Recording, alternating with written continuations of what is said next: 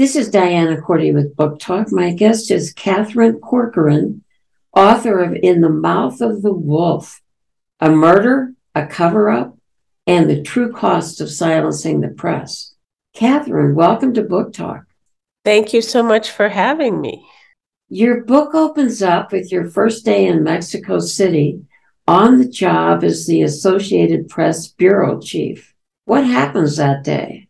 Well, I was awoken at 6 a.m. with a phone call. One of our journalists had received a threat from a drug cartel, from the Zetas. And this person, the threat was actually against the Associated Press. Um, it said we had to print a story saying that President Felipe Calderon at the time was protecting the Sinaloa cartel or we would receive a special visit. And the threat listed the address of the AP Bureau in Mexico City.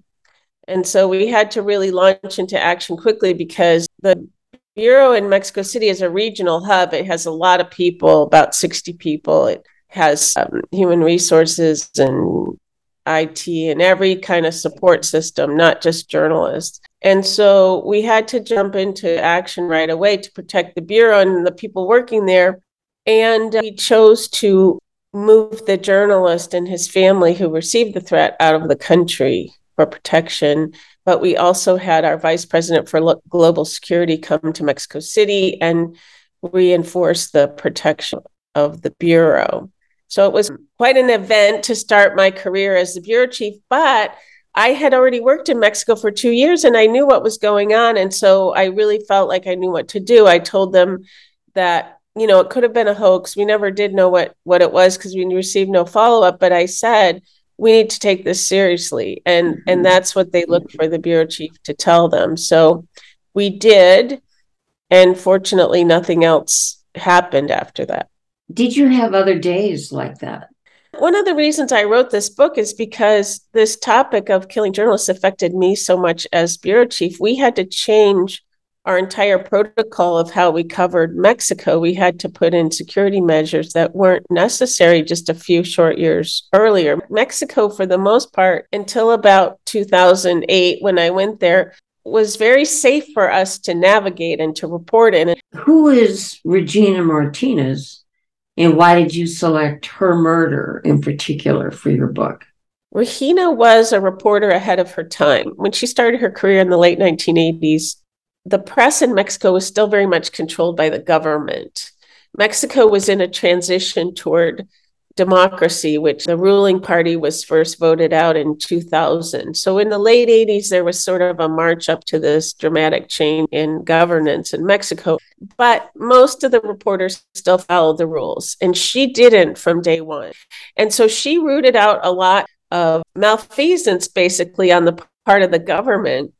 And that made her very unpopular from the beginning of her career. She really stood out both to the people who wanted her silence, but also to the people who wanted to be good journalists. She was very much admired by some of her peers, hated by others because they were inside the system and she was rocking the boat. She was too busy. But in order to ask her that mm. question, I knew she had the credentials, and people inside the AP told me she was very good. So um, that was really my only personal mm-hmm. interaction with her. I didn't really know her.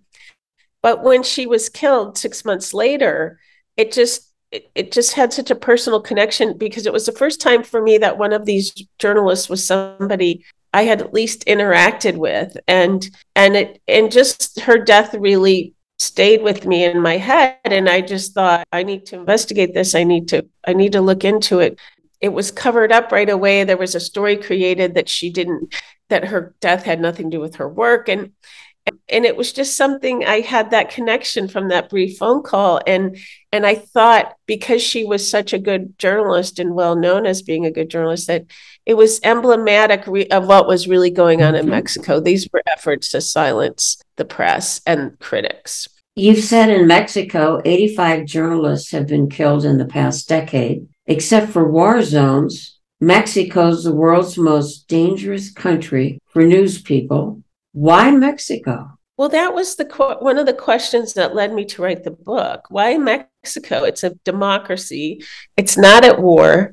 Yet the numbers uh, were astonishing when I first went there. It started out as six, seven, ten a year.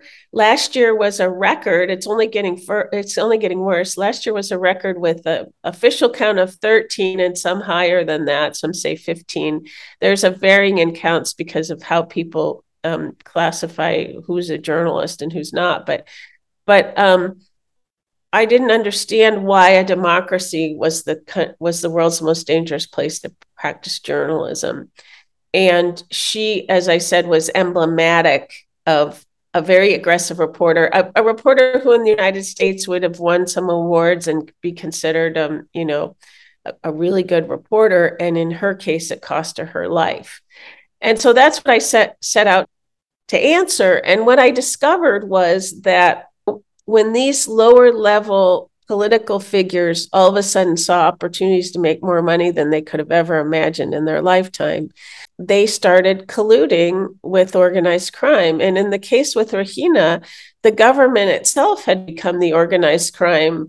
It was running all kinds of illicit activities, was using police and officials as death squads and to punish and disappear their opponents. And and any reporter who tried to root out that connection became in the crosshairs.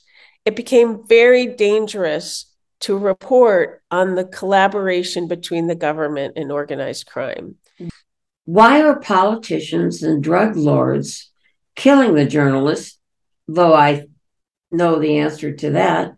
Why do they get away with it? Well, that's another huge factor in this phenomenon is that there's impunity in Mexico. There's not a, a real independent justice system. So, in many cases, the justice system, and in her case in particular, was used to help cover up the crime.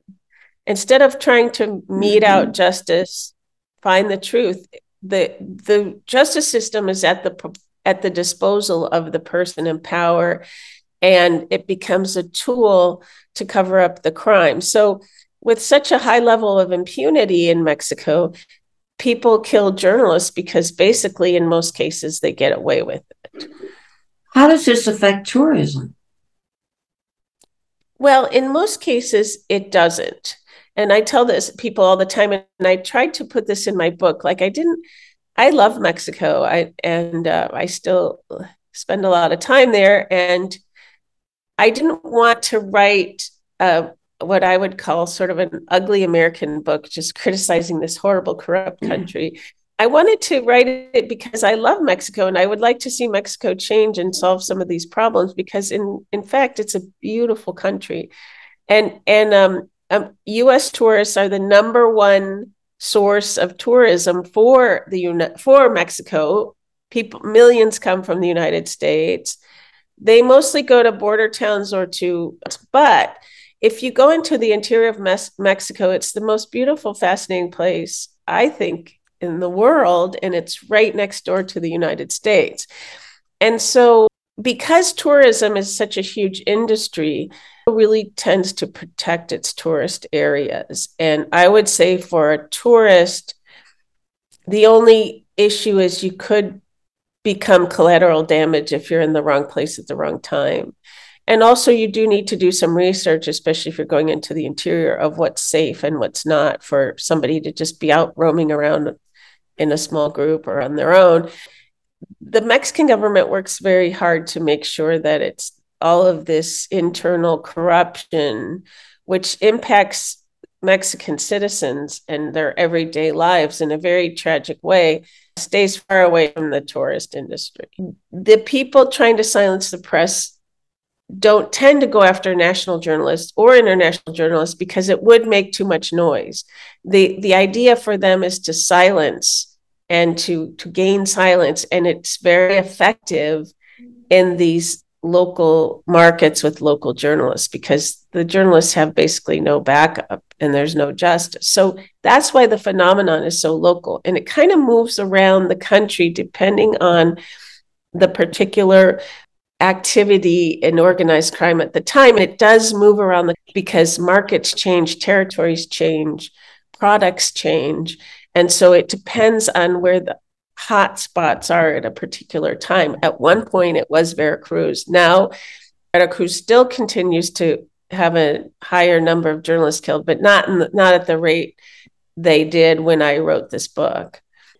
Thank you. My guest is Katherine Corcoran, author of In the Mouth of the Wolf A Murder, a Cover Up, and the True Cost of Silencing the Press, published by Bloomsbury. This is Diana Korte with Book Talk. Thank you, Diana. Thank you for having me. You're welcome.